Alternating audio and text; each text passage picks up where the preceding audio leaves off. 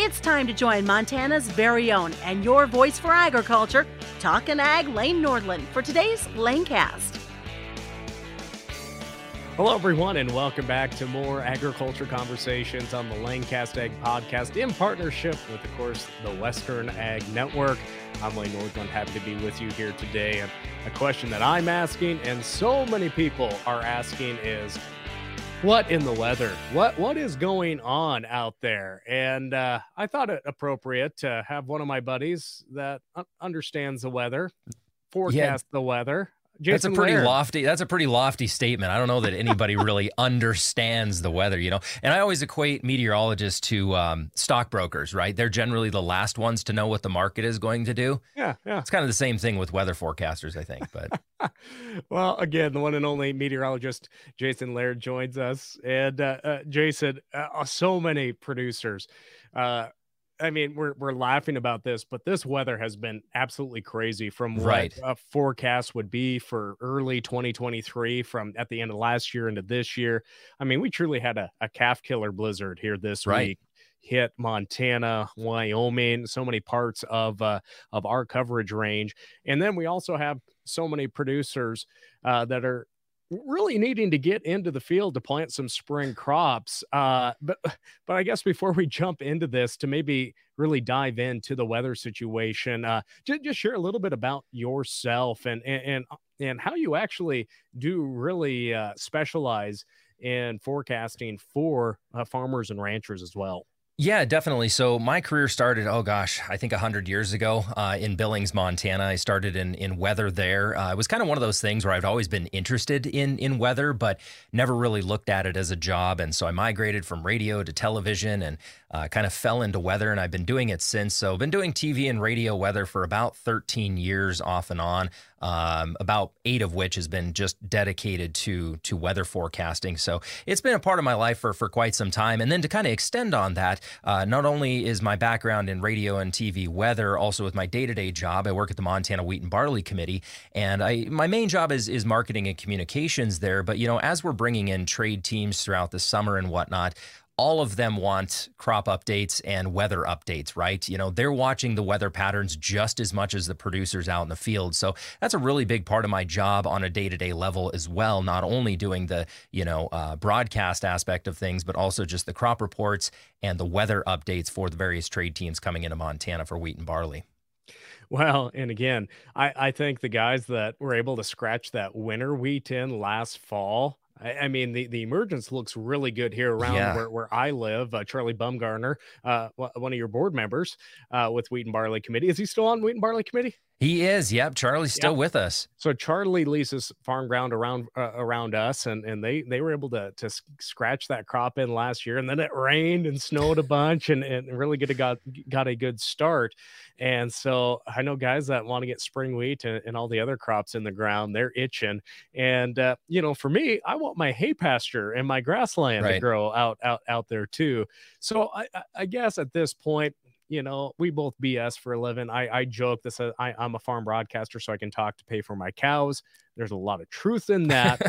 but but Jason, you know, I just uh, myself and so many other people just want to know what day to day what's going on. I mean, I, I saw the weather forecast last week, and it really, in my mind, didn't have that much in terms of. uh what we're going to be looking at here this week with I, I'd say I got a foot of snow here or slush. Right. Right. My dad had about two feet of snow over in Lewistown. My mm-hmm. in-laws had more just east of us in Belt.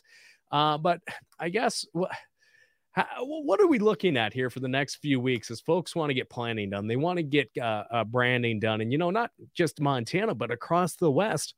And we got El Nino concerns as well, right. uh, because we just wrapped up La Nina. Right. Um, I just uh, sometimes I just think all you forecasters are full of shit sometimes. but uh, like I but, said, we're kind of like stockbrokers, you know. uh, at least as a farm broadcaster, I'm just sharing what the futures are doing. Right. I, I right. can't. I, I can't predict them, but uh, I guess, Bud, what what what is what are your thoughts on the weather here this spring? Yeah, you bet. I think to start off, be careful what you ask for because I know that everybody is chomping at the bit to get into the field. And uh, it looks like that's going to be a pretty strong reality here over the next couple of weeks. But um, yeah, what we're going to kind of chat about here is just some of the main key elements that are going to be playing into into the summer. So we'll kind of look at just, you know, how things are right now. Again, those major influencers and uh, at best we got 50-50 50-50 chance of everything. So you know, let that sink in for a minute, I guess, right? Um, so obviously, well, I can't spell Looks like can't spell April there very well. But uh, anywho, we're um, so as we look at the drought, you know, just to kind of compare things, you know, to last year compared to this year. I mean, last year we were hurting as we went into spring planting. I mean, a lot of folks were seeding into absolutely no moisture in that topsoil category. I know I spent a lot of time up at Havre at the research center there, and I mean, it was bone dry, you know, coming off of off of 21 there and everything. So uh, you know, we're sitting better than we were last year. As you notice, there's still a little bit of droughts up in the northeastern Montana, but really for the most part, you know, things are kind of starting to to improve. So really, there's there's three main elements, Lane, that we're going to talk about today. Uh, as you just mentioned, you know, La Nina versus El Nino. What the heck do they mean? One of the things that I, I hear this all the time at conferences, you've probably heard it as well, where, oh, you know, La Nina meant dry. So El Nino is going to mean wet and, you know, lush crops everywhere. That's not necessarily the case. El Nino can be just as detrimental and, and just as dry as La Nina. The take home message with weather is really you don't want any major influencers when it comes to your weather forecast. So, like as of recent, it's like somebody put the atmosphere on Ex-Lax. All right. Everything is flowing, everything is moving. And that's what you really, really want. So, when you start throwing these major influencers in there, it kind of starts to kink things up, right?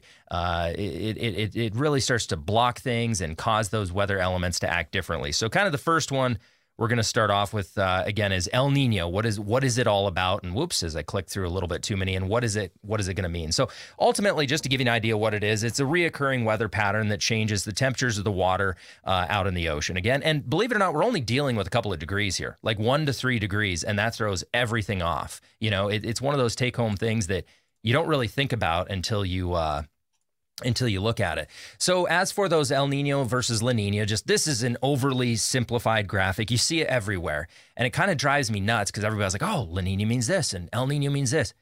That's not at all the case. Again, we're, we're going to be talking about the three main influencers this summer, so really, I mean, generally speaking, you're always going to get that area of low pressure off of the coast with El Nino, which is kind of what we're seeing right now. We've had these big troughs moving in off of the coast, and that's what's sucking that moisture up. They call it like a monsoonal flow. That's why California has just been getting absolutely hammered in that transition from El Nino to La Nina.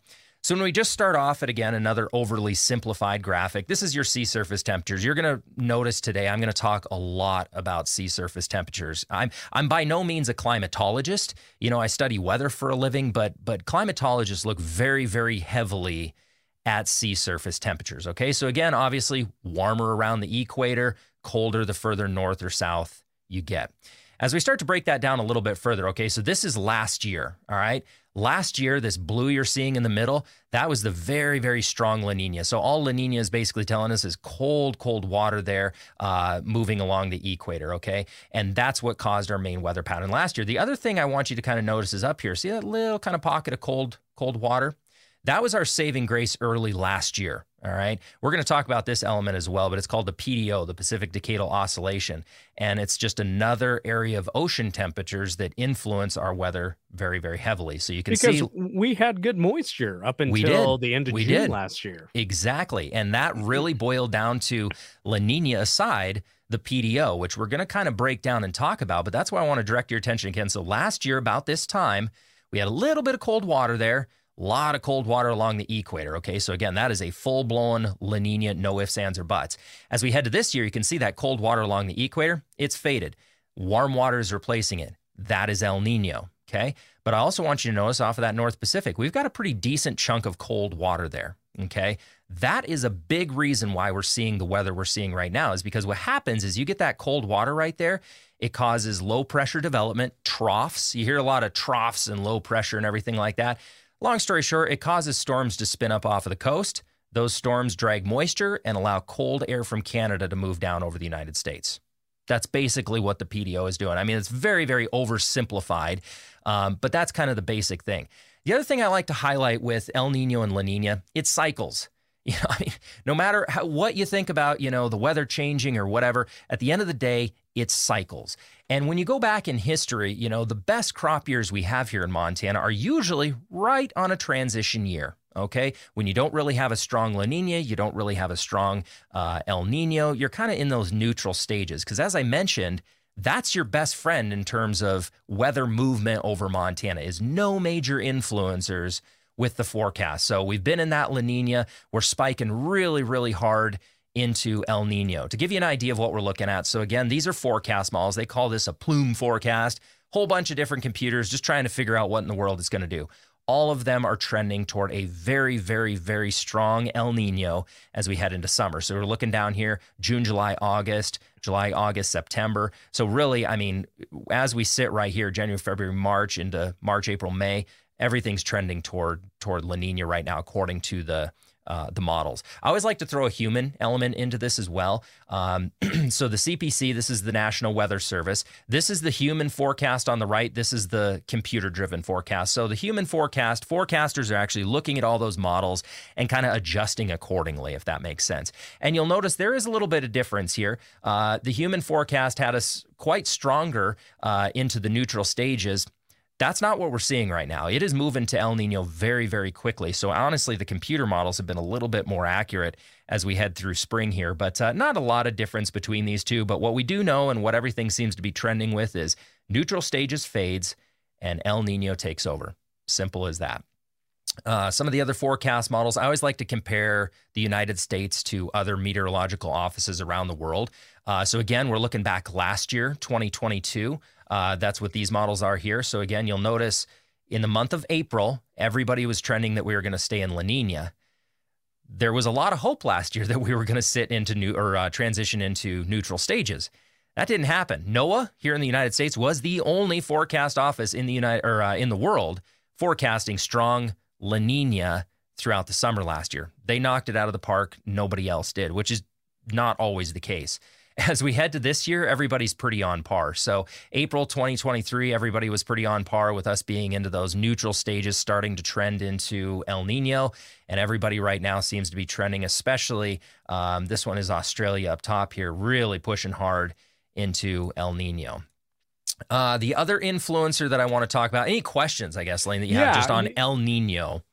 Well, I, I just want to know maybe more because obviously Australia, Asia, and Argentina really mm-hmm. drive the the global grain markets. You uh, bet. Uh, I was down in Argentina just uh, under a year ago and got to see their drought firsthand and and the impact it was having on their corn crop, on their you wheat bet. crop. I have some friends coming up from Argentina in a few weeks as well to look at some Angus cattle up here. So it'll be interesting right. to, to hear their perspective. But our, Argentina and Australia, always big drivers in terms of the U.S. wheat market and the global wheat market. Uh, uh, how, how is El Nino going to impact uh, that, uh, those drought conditions and crop conditions in, in those necks of the wood, in that neck of the woods? You bet. Yeah. And I'm glad I, I almost just skipped over this graphic. So I'm, I'm glad that you brought it up. This graphic I got, again, very oversimplified. But you are going to be looking at drier conditions down into into Argentina, kind of a strip of dry through you know parts of Australia. But really, I mean, it it really those key key players, as you just mentioned, are going to continue to see some pretty dry areas. And and you'll notice, especially in the United States, how it's kind of been verified, where we've seen that majority of the moisture moving up. Now, I won't say that that monsoonal moisture has moved over into the Midwest quite as much as a lot of you know Kansas and Nebraska folks have hoped, but the coast is still seeing that that moisture. So the short answer is just like La Nina, it can really, really cause some significant drought down into Argentina and uh, Australia as well. Well, again, a lot of a lot of concerns for both crop producers and cattle producers, and uh, obviously the drought that we've seen for several years across the northern plains and and and the majority of the West, uh, impacting the size of the U.S. cattle herd. Uh, I, I know we'll touch maybe on how how the weather could could shape up and impact the rebuilding of the herd, but uh, I'll, I'll, let you keep uh, keep sharing this information. Yeah, no, you bet. So this next one is is this is a weather element that eh, it was a little bit newer to me. I remember learning it in meteorology school, but I didn't really ever give it a lot of lot of thought. And what this this is called is the quasi biennial oscillation. It's basically upper level winds over the equator. Okay, so you have a positive phase, which is westerly winds. So that's generally what we see in the United States is kind of a westerly flow. Uh, negative is more easterly. You might be thinking to yourself, well, everything is moving, you know, west to east. What do you mean easterly? And what's interesting about this, and I can't remember the volcanic eruption, but it was actually a volcanic eruption that uh, developed this theory. Eruption goes up, and all of a sudden the the top end of that volcanic plume was going the wrong way. so that's when scientists started studying this thing. It, it phases out anywhere from like 28 to 29 months on average, right? It, but anyways, it's upper level winds located in the stratosphere right along the the equator. So to kind of give you an idea of what we're talking about here, it's right about in this area. Okay, it's not a huge, huge influencer, but what it does tend to do for us is again, it helps to keep things moving. It really keeps things from blocking up. You know, when we had the La Nina over the past couple of uh, years, we've seen strong high pressure blocking right over the North Pacific. And that basically causes all that stuff to either go over us or under us because we've got that big ridge of high pressure camped out. So the graphics we're looking at here is just some of the, again, very oversimplified impacts of the, the QBO. Temperature wise, generally it's going to keep us a little bit cooler there and again this is uh yeah this would be the negative or positive i'm sorry so this would be like the positive phase um as we look toward the percent uh, precipitation in the positive phase. Generally, you know, you it, I don't totally buy this. You know, usually you're going to get a little bit better moisture flow off of the coast again because those winds are westerly. You don't have anything that's trying to, you know, train wreck or back everything up there off of the coast. So it's it's one of the main influencers that we're going to be dealing with that we haven't had over the last couple of years, right? Um, any questions with QBO? That one's kind of a short and sweet little mm-hmm. Little entity there.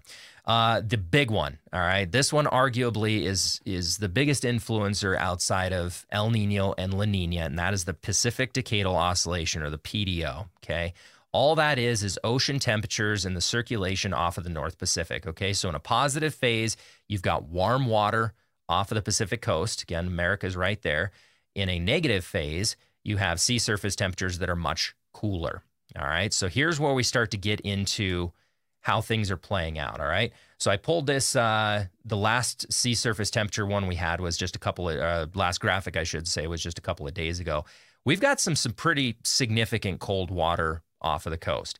So to start to combine all these elements, we have El Nino going on right now, which again causes a bit of a monsoonal flow for us. We've got a Q, uh, quasi biennial oscillation that's switched to more of a westerly flow, and we've got the cold water off the Pacific.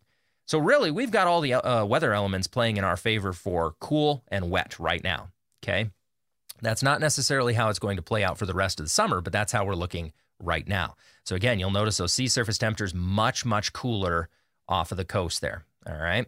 So, really, as we start to combine all those things to, to give you a short and sweet answer, and I know we'll have questions and, and go back to it, my personal thoughts when we take these three elements and put them together, I think we're going to be very, very similar to last year. Now, let me preface by saying I think there's going to be more extremes than last year. We're going to see more intense. And in all fairness, I put this presentation together before we had this recent snow. So, so so far I've been somewhat right, but I think we're going to see more intense early season moisture and cold, which so far we have, and we've uh, and I really feel that we're going to see hotter and more intense heat this summer uh, combining all these elements. Because going back to that PDO, it's acting just like it did last year. The reason we shifted so, so quick late summer was because we lost that cold water off of the North Pacific. As soon as that cold water went away, we started to get the high pressure ridge developing off of the coast, and it got hot and dry fast last fall, which wasn't all that bad because, again, it was right during harvest. So we want everything to turn. We want to be able to get the tractors out in the field and not worry about, you know, things going south out, out in the field and whatnot. But, um, it's acting very, very similar. So, right here, this PDO, this is the one thing that you could really, really watch going into summer. If we hang on to the cold water, it's going to be a pretty cool summer for us. It's not going to be overly intense. But if we lose this cold water, which I'm anticipating we are, because again, it's acting very, very similar to last year, uh, we're going to get hot and we're going to get hot fast. Uh, so again, my anticipation is yes, we're going to have that early season moisture. So your winter wheat crop is going to be looking great. Uh, cattle might be a little bit different story for those who are still calving and whatnot, as you mentioned. But I really think that we're probably going to get hot and, and have a pretty intense uh, heat summer uh, if that makes sense once you combine those elements. Well, I guess as you mentioned, cool and wet here for for the foreseeable future, but what so many people are concerned with, of course, is getting a little bit of warmth for these grasses to grow, right. for the grains to take off. Uh, can you put a timeline on on what that weather, the cool effect, how long that's going to be. And, and is it going to be like last year when once July 1st, once we celebrate my birthday and Canada Day on July 1st, is it just going to get hot and not rain and just stay in the high 90s into the 100 degree weather? Eh, that that's that's that's what's on my mind right now. Right. 50 50 chance. No, um, I really think that we're going to start to see that heat building in as early as the end of next week. There's one more little trough as of today. There's one more little trough that uh, is trying to move in off of the coast, which is going to potentially bring a little bout of moisture early next week. I don't think it's going to be overly intense. And right now, models are all starting to trend warmer and drier toward the end of next week. So, you know, especially in the wheat and barley world, it does put us behind, but we're not necessarily quote unquote late yet. Now, if we push that out one more week, then we, you know, start getting a little bit concerned and whatnot. Uh, but right now, that's seems to be how it's trending. Well, it's going to be an interesting time watching what exactly this weather does. But Jason, hold on. We're going to take a quick commercial break, but we'll be back right after this. Are you concerned about the impact government policies could have on your cattle business? One way to make your voice heard in Washington is by joining NCBA. When you join, you'll be part of the nation's oldest and largest national cattle industry organization that has a professional team working in Washington, D.C. on issues that matter to cattle producing families nationwide. Don't stay on the sidelines. Make your voice heard by joining NCBA today at the website ncba.org. Well, it's such a, a, a curse almost too, especially for the livestock end of things. I've right. talked to producers that uh, rely on reservoir water out on the on the, in their pastures, and all all the reservoirs are full. But again, just something we've all been faced with for four or five years now is buying really expensive hay Right. Um, do you think there's a chance that the the hay crops will get put up on on dried land in time for for this grass to grow? I, I know you're not an agronomist or a no, range health it. expert, but yeah, that, that's what so many people have been faced with is just the cost of hay. And if it's going to get hot, you know, are the grasshoppers coming? Uh, these right. are just questions that so many people are asking, including myself. Yeah, no, you bet. I really think that that first cut is going to be fine. You know, I mean, it might be a little bit stressed late into the season, but um, I mean, and I, re- I really hope I'm wrong. I really hope that we hang on to that cold water off of the North Pacific and it doesn't act like last year. Because then, if we hang on to that cold water, it's going to be a really good growing season. Almost, it might be a little bit borderline cool growing season, um, but we're still going to keep that keep that moisture. So much like winter wheat, I think that those early crops are going to be fine. So like that first cut of hay, I think you're going to be okay. But you know, doubling up eh, and getting a second crop in that that's going to be a little bit a little bit more of a gamble. Um, that's kind of my personal thought. And what was the other half of that question? I totally spaced. Um, oh, I, I, don't even remember now. I, am just so concerned about putting up a hay crop. And, yeah. and, and, I guess on that, on the heat rolling in, like you said, right. uh, uh, that it starts to dry up, but uh, are we forecasting the, the high 90s through a hun- the 100 degree area like we were last year? And oh, yep. grasshoppers is kind oh, of what I yeah, I, that's right. Yeah, grasshoppers. I mean, obviously, this uh, there's theories that this cold weather maybe has knocked off the grasshoppers. What, what are you hearing out it, when you're traveling with within the ag community on the grasshopper front? Right. The biggest thing with grasshoppers is sustained cold. So again, the the you know, from everything I've learned with with grasshoppers, you want frigid temperatures for a long amount of time, which we did get a little bit of, of, that this last winter. So I don't anticipate that the grasshopper pressure will be as bad as last year, given that cold. But again, a lot of it's going to depend on that heat. If we do get hot in late season, I mean, those little buggers seem to regenerate quicker than bunnies, you know? So mm-hmm. uh, that's the biggest concern. So again, I, I'm not really giving you a straight answer on it, but I don't think we're going to see the pressure that we did last year because we did actually get a decent winter in Montana. And we haven't had a decent winter in a while now. So that really does help. And then again, these late season snowstorms, as big of a pain as they are, uh, especially like tonight, I think in Great Falls, I saw, you know, we're supposed to drop to like 20. That's fantastic because a lot of these bugs are still, you know, we had a day just in the 70s, 75, pushing 80 the other day.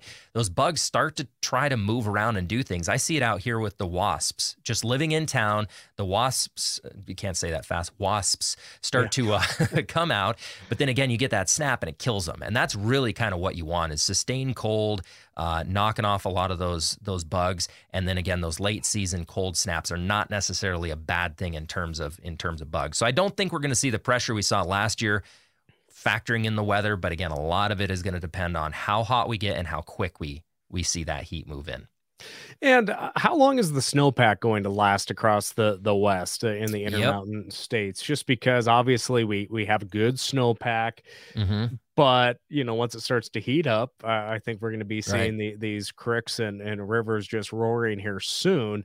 But uh, how how on, on a positive side of that, how, how long do you think that snowpack can last in terms of keeping water coming down our creeks? Yeah. So again, it's going to go back to that PDO, right? If we continue to see the storms moving in off the coast, you're going to hang on to it because again, those overnight lows are going to settle down, and the snow is going to, you know, kind of not necessarily refreeze, but stay a little bit more stable. Um, so I think that we're going to hang on to the snowpack a little bit longer than last year, but I do feel if those hotter temperatures move in that I'm anticipating, it's going to m- melt very, very quickly. And then the other thing you got to factor in and keep an eye on too is uh, how intense the storms are that move through the area, right? You know, one of the biggest concerns being an operational meteorologist that I am, which is kind of more day to day warning, coordination, that sort of thing, is thunderstorms. You get a thunderstorm over the mountains, it may not even be that warm. But you get that rain on top of snow and you get rapid melt. So you might see a decent area with some pretty substantial snowpack, but you throw those wicked storms on top of it and it melts incredibly fast. And we've kind of seen that the last couple of days around Great Falls with this slushy nastiness is, you know, you get rain on top of it and it's gone, you know, and you literally have slush chunks rolling down the hill. So again, not a straight answer. I think that, you know, we'll probably hang on to the coal, uh, the snowpack a little bit longer, just given the weather elements that are playing into our favor, but it all is going to boil down to how quickly that cold water dissipates, if it does, off of the North Pacific.